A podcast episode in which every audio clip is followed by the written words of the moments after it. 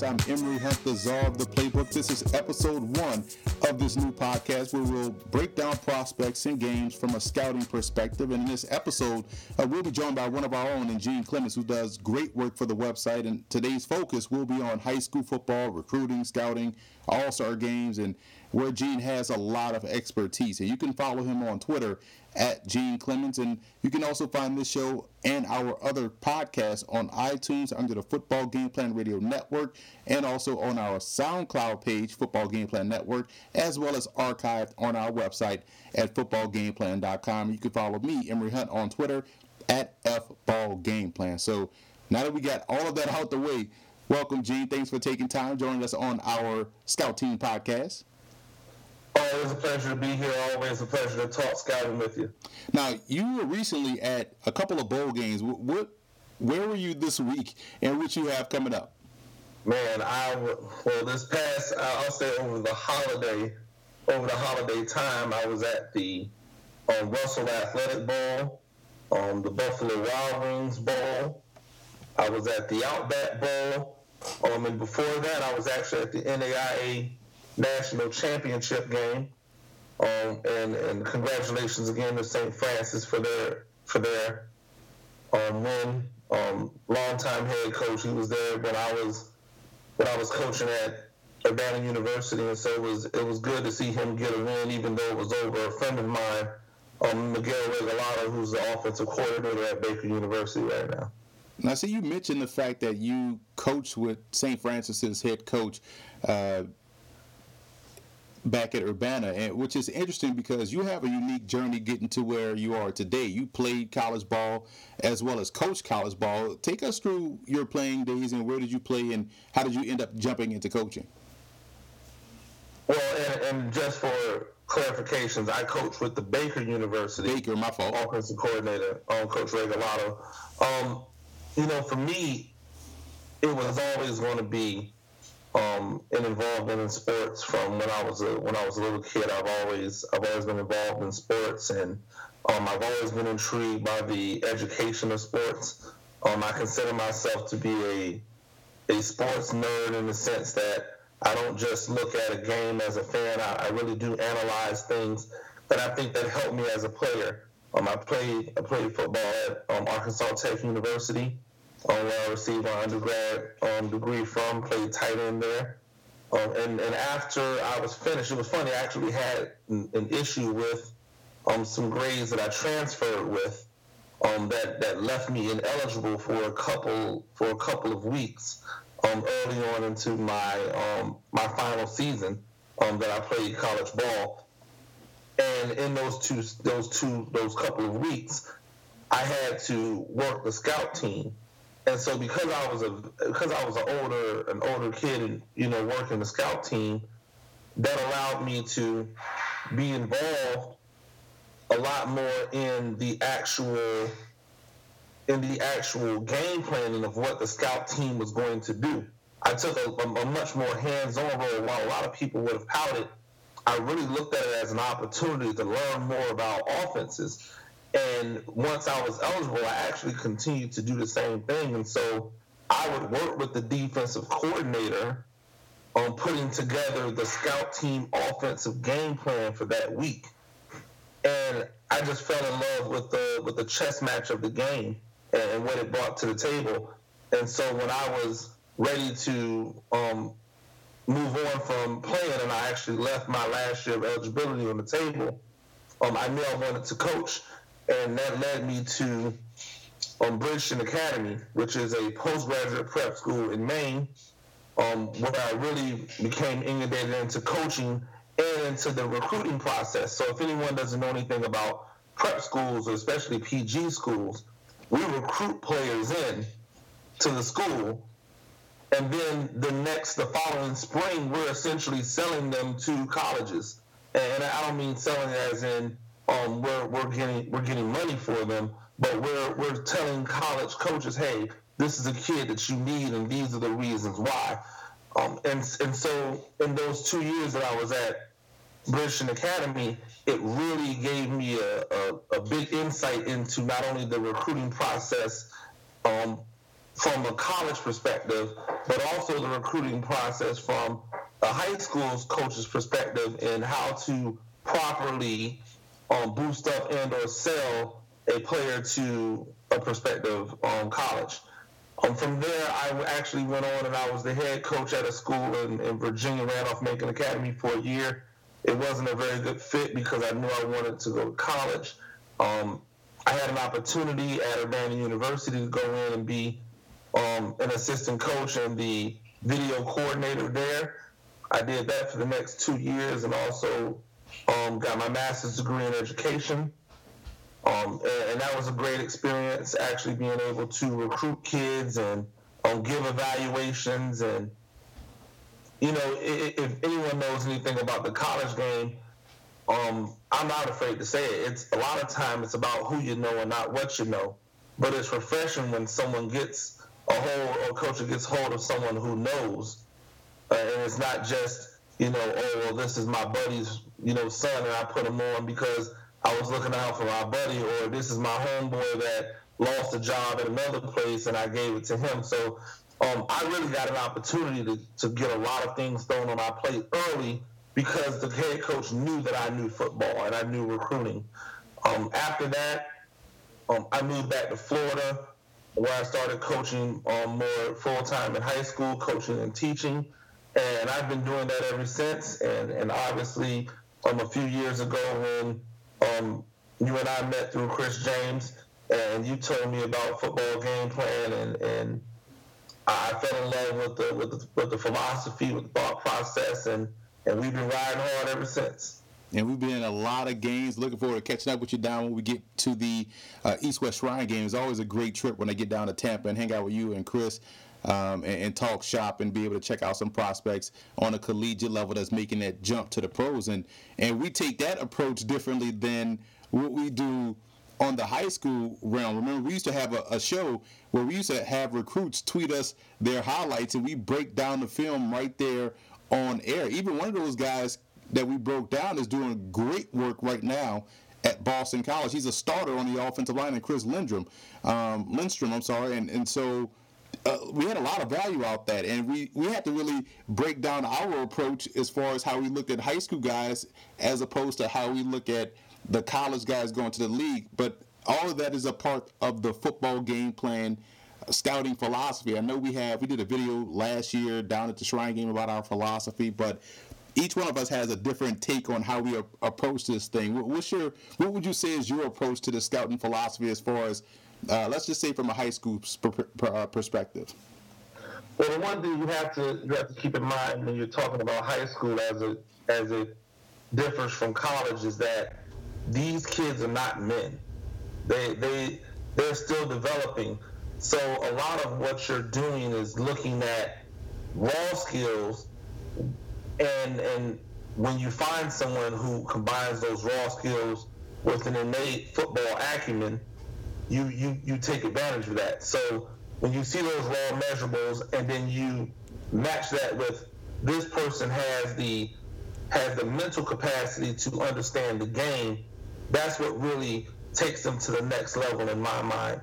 Um, and that's what I'm looking for as an evaluator when I'm looking at a high school player that can do what they're doing in high school at the collegiate level because as you know, um, at the high school level, the level of competition is so spotty and it's up and down. It depends on what district or what province you're in.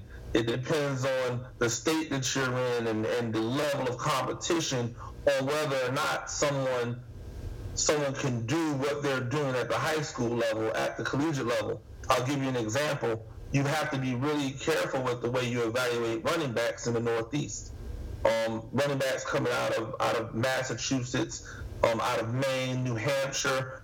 You may have you may have 20 to 25 guys put up 15 to 1800 yards rushing, and those guys end up at a Division three school, and people go, "Well, man, how wasn't he a Division one talent?" And you go, "Well, you have to take in mind the type of football they're playing, the competition level, and then where those measurables project to at the next level." And so why while this guy may be a fantastic Division three running back, and that's great, that's phenomenal for you know for Norwich to get or for Bridgewater State to get. That kid's not going to have a lot of success at BC playing running back. That might, that guy might be if he wants to be a, a, a strong safety, if he wants to be a slot back, he may have an opportunity at a New Hampshire, at a BC, depending upon his skill set at that level. So that's what I look at. I look at those raw measurables mixed with that, you know, that innate ability to understand the game, and then I take into account that competition level and the type of or brand of football that's being played in that area. And that's an interesting point because I was talking with a coaching friend of mine back at the Senior Bowl last year, and we were talking about the differences in talent from state to state. He's obviously a college coach now, a position coach, and we were talking about Carson Wentz. And, and first, speaking to your point about high school and, and where you are as a prospect coming out of high school, I, I want to say Wentz was maybe 6'1, 6'2. So a lot of times when guys are getting recruited and they'll say, like, well, how did this guy, Carson Wentz, end up at a school like North Dakota State? Well, coming out of high school, he probably was only 6'1 and not physically developed yet as a quote unquote major FBS prospect. So he had to go to an FCS school or play another position like you talked about at a, at a, at a lower level FBS school.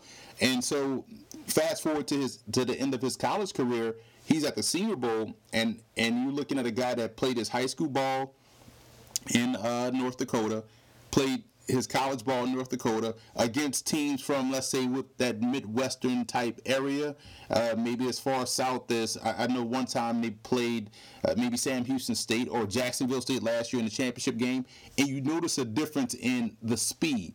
So if he's used to playing against North Dakota or Midwestern type talent, when he has to now go against teams and guys from, let's say, Florida, who had to play faster all the time, that's where you see a prospect maybe have some issues. So I think that does that tie into your point about a guy at in in Maine rushing for 2,400 yards, but only going to a D3 school and not getting looked at by the FBS powers. Definitely, definitely, and if you if you take into account Carson Wentz being at North Dakota, I'm um, being in North Dakota, excuse me, you have to remember most most guys aren't, most national guys aren't recruiting North Dakota.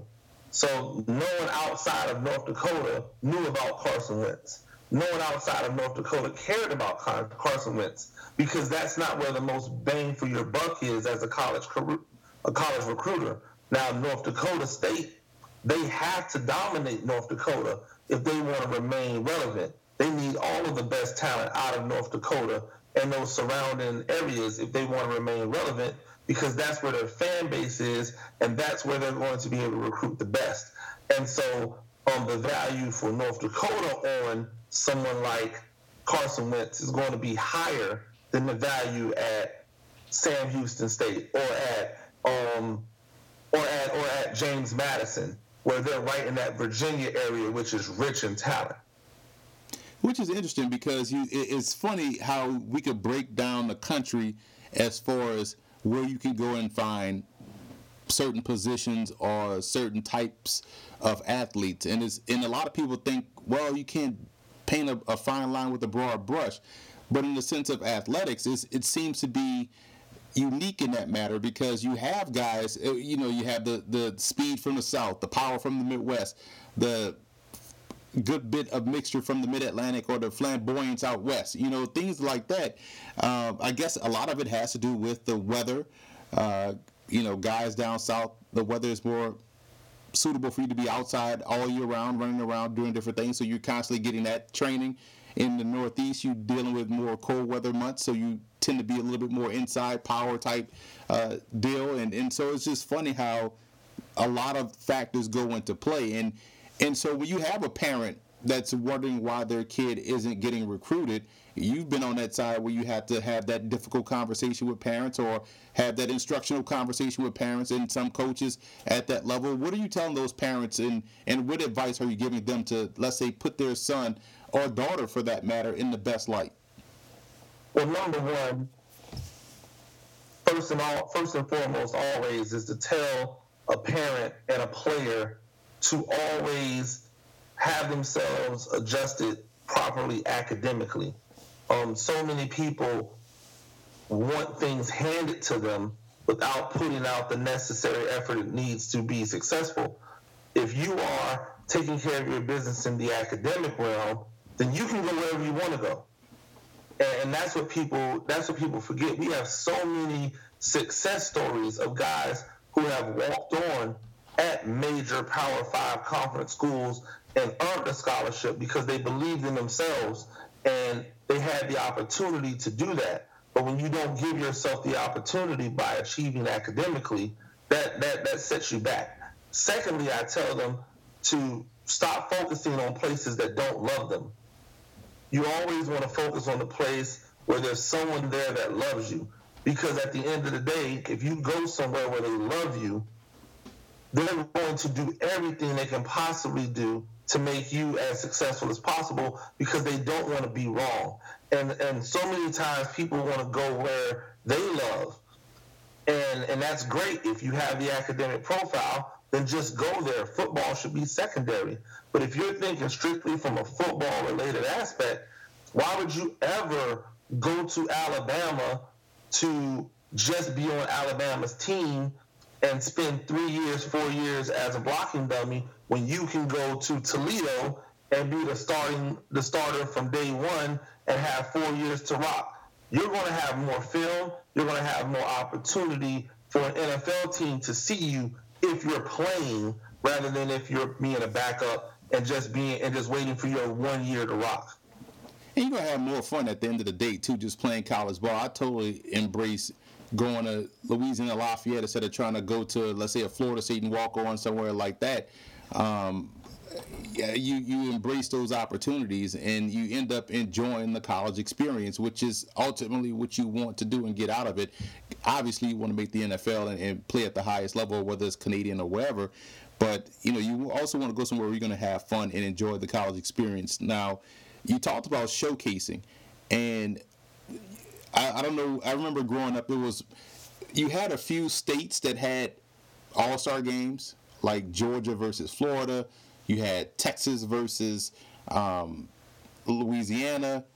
You had yeah, the big the big thirty three in Ohio. Right, the big thirty three. Um, I'm sorry, Ohio, Pennsylvania, Pennsylvania, big thirty three. And you had you, you maybe had one All Star game, one national All Star game. I want was it the all of what, what was it called back then? Um, because we're about the we're the same age. So it was, it was, one of them that used to be broadcast. I, I want to say it was. Uh, I don't know if it was Under Armour at the time because Under Armour is fairly new. But yeah, it wasn't Under Armour. It was one of those. Maybe was, I can't remember. Now it's gonna bug me.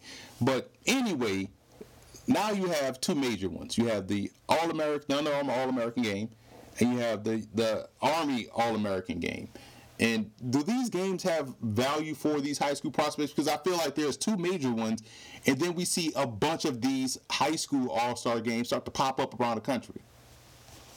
Well, I think they definitely have a value um, for the players who are able to get in and um, don't have a home yet, who are still looking to raise their profile. But for like the the the consensus top guys, these these All American games are an opportunity for them to showcase their talents versus the best in the nation. These All Star games for them, they are their first opportunity for a college coach, for their college coach to see if they can be an immediate impact on their football team. See, and that's the thing I always wonder because you're looking at a, a coach is seeing you dominate your high school uh, level of competition. So wherever you're playing, they're seeing you do that. Is there a situation where a guy can come to one of these All Star games and strictly get lost in the shuffle and look like they're a fish out of water around a bunch of other elite talented, elite type talent um, on the field? Oh, definitely. I think you've seen it in the past. I think you've seen guys who have come to All Star games and have looked ordinary or um, subpar, and that has transitioned to them um, to the collegiate level. I'll give you one example. um, everybody was in love with Kyler Murray coming out of um, Texas, and he came to the um, Under Armour All, All American game, and I was at that game, and I remember watching him and going, he's going to have a tough time in college. And I remember one of the other, I think it may, it may have been a rival scout who was up in the in the press box with me. He wondered why I thought that. I was like, well, I, am not big on you know being tall or um, or short at the quarterback position. But if you're a quarterback, you need to play tall. And Kyler Murray didn't play tall, and he he really had a difficult time with those six foot six and six foot seven dudes that were in front of him clogging the lane. He had to constantly move himself out of a comfortable pocket in order to be able to see the, the players downfield. Fast forward to him at Texas A&M, I thought that he struggled um, trying to adjust to that size and the athleticism of those defensive linemen that were in front of him. And, and ultimately, something happened behind the scenes, and he decided to part ways. So that's going to be something he's going to really need to work on in his second chapter at, at Oklahoma, and we'll see how that goes. And that's going to be key, man, because again, a lot of guys come in with a lot of hype. We used to see it all the time. It, you know, you know how it is on signing day. Back before it was all on TV, you go down to the computer lab, see who your school signed, see if it was someone at your position, so you didn't have to worry. And then you read their high school stats. You're like, man, this guy nice coming in. And then when he gets in to practice during two days, you're like, whoa, he kind of trash. you know, so and then you look at where he played ball, you're like, ah, so that's why, you know, and and so I totally agree with your point there. And the All Star, the Under Armour All Star game was this past weekend. Uh, this upcoming weekend is the Army All American game, and just want to get your thoughts on some of the guys that you you saw last week and some of the guys that you're looking forward to seeing in this upcoming game. Well, the, the under Armour All American game was was was really interesting, especially because um, on ESPN you get to see a lot of the practices, which to me obviously um, I've been at I've been at those Under Armour All American practices, and, and they really give you a sense of who's doing what on, on a on a on a day in day out basis. The game gets a little bit overblown to me. Um, they usually tend to be slightly underwhelming. Um, the same that's actually something that is um, directly directly correlates to the collegiate All Star games, um, where where the practices tend to be more important than the game the games are. Um, and there were three guys that really I was I was looking at because I wanted to see, and then I was just I came away impressed with. Um, the first was the defensive end, uh, Robert Beal from from Suwanee, Georgia, Peachtree Ridge High School. This this kid is long. He's athletic. He's rated as the number one defensive end in the nation. I don't think he's ready. I think that he is going to be good, but if people are looking for him to come in and be an immediate impact guy right now, I just don't see it. He spent much of the time during one-on-ones in the pass rush because right now his body frame is lean. It says, you know, situational pass rusher. He was getting swallowed up by these big giant offensive tackles. And um, his, his speed to power, you can tell he's still working on it. It's coming, but it's not there yet. And, and so when I look at him and I go, man, he he dominated in high school, but once he got against competition that he's going to see on a day in day out basis, he looked very ordinary. I remember um, um, there was three rushes in a row. Him and Trey Smith were up against each other, and Trey Smith is the number one offensive tackle um, in the nation, and he's going to Tennessee, and he's going to step foot on Tennessee and probably start day one. He's as good. I, actually, I would say he's probably a little bit below my grading of Cam Robinson coming out of Alabama, who I thought as a as a senior in high school could have started for Alabama. Um, Trey Smith is in that same, he's in that same mold. He, he's not as good as Cam Robinson, but he's very close. And Trey Smith swallowed him up because he has quick feet. He's strong at the point of attack. And, and Robert Beal couldn't just use his speed to get around him. And like I said, his speed to power conversion wasn't there. you can tell that he's going to be good. But for him to be an immediate impact at Georgia, I don't know that he's going to be that. And when a guy is supposedly a five star guy, you would hope that that means he could come in and be an immediate impact guy. The other guy is um, Dylan Moses. Dylan Moses is interesting. He's he's a Louisiana boy, and um, he was a running back linebacker for years. He transferred to IMG and focused primarily on linebacker. I remember as a junior, his junior year was very very poor.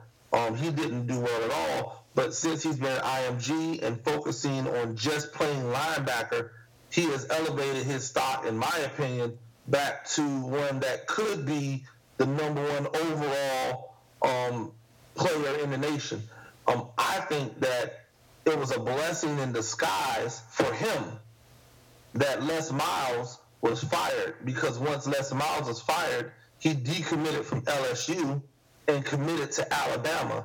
And I believe that LSU is the premier defensive back school and Alabama is the premier linebacker school.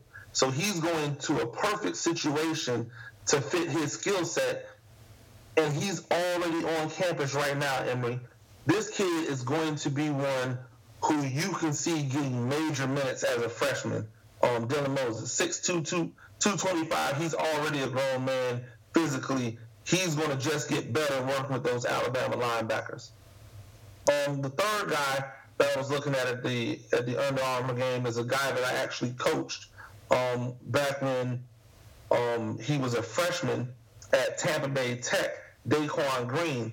Um, Daquon Green is a wide receiver. He's a Florida commit.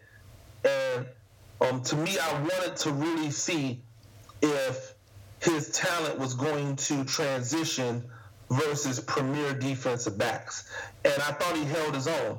Um, it's, it's, it's interesting because I understand the level of ball he played at. And in Tampa, there's some really good football being played.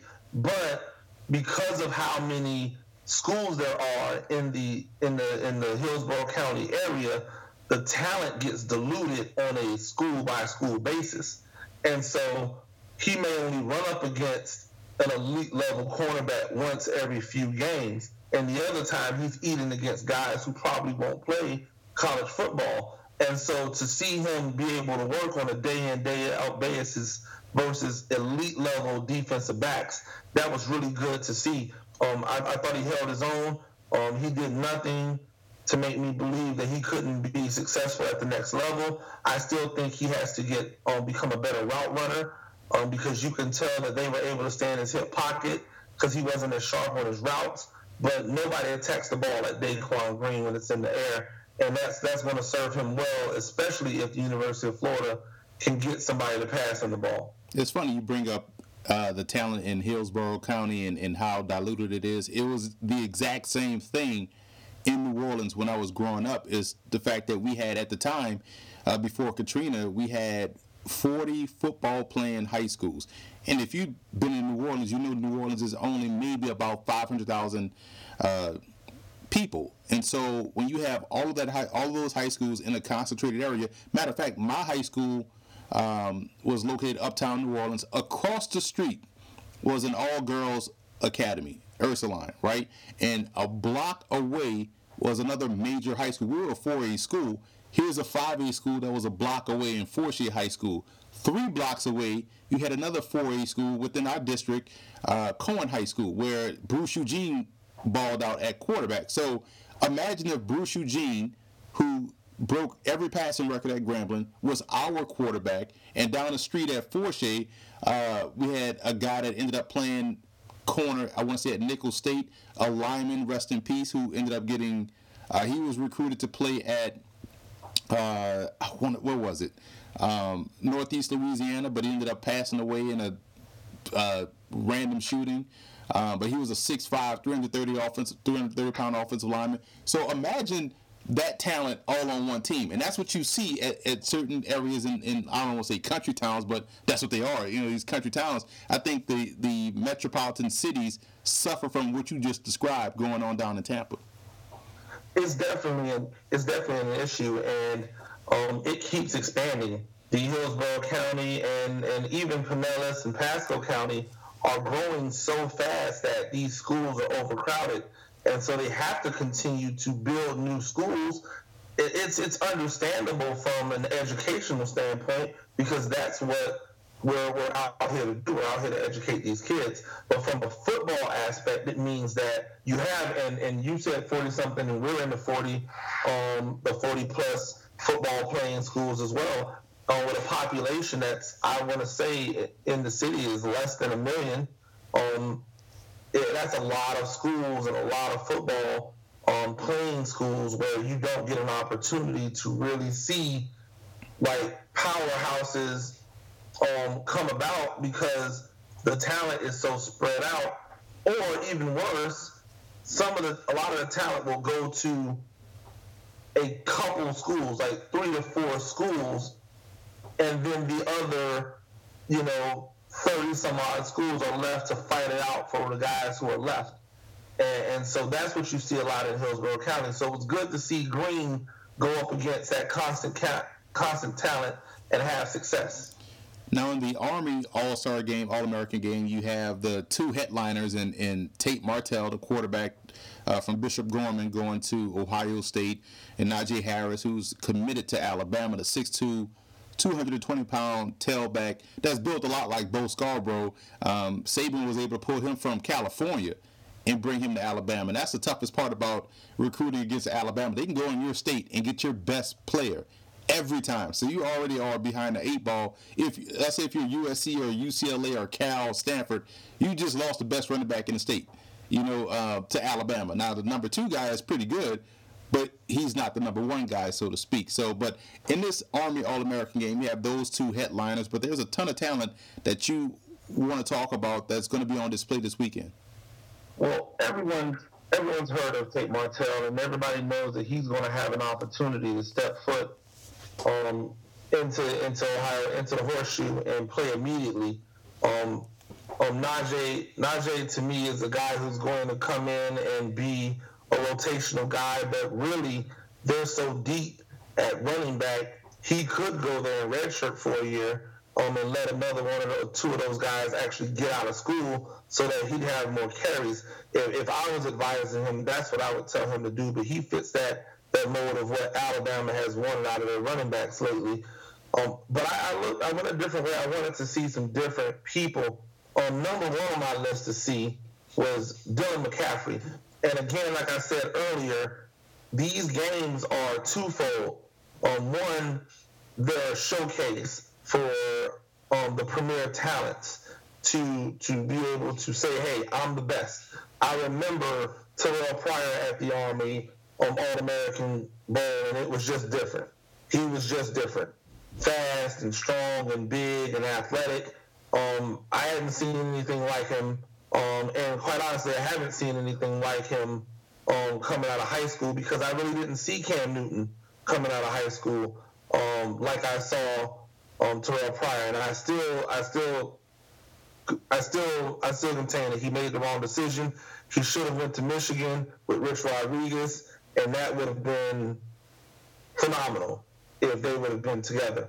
Um, but I'm looking at another Michigan, another Michigan commit um, Dylan McCaffrey, a kid, in my opinion, who right now is known more because of his name than his play.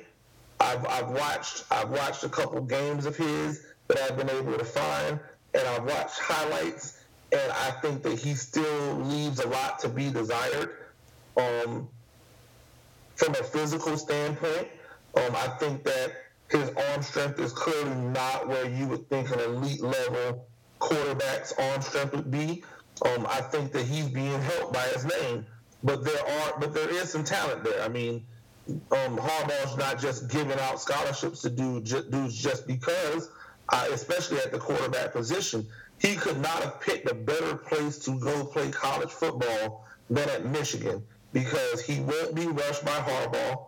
He will be taught on properly. It doesn't matter who the offensive coordinator or assistant coaches are at Michigan. He's going to be working with Harbaugh, and um, that's going to be great for him. I'm, I'm going to love to see. I have, I almost have no doubt that he's going to be redshirted, um, and have an opportunity to grow as a, you know, just mature as a person, um, mature physically. But I really want to see in this All-American game, can he throw the ball into tight holes? Can he throw people open? Will he be intimidated by the level of play he's going against? And that would be really, really key for me to see with Dylan McCaffrey. But I believe he's made a very wise and informed decision in where he's going. Another good thing about these showcases is for players who don't who don't have a home yet, um, and just want to continue to build their profile.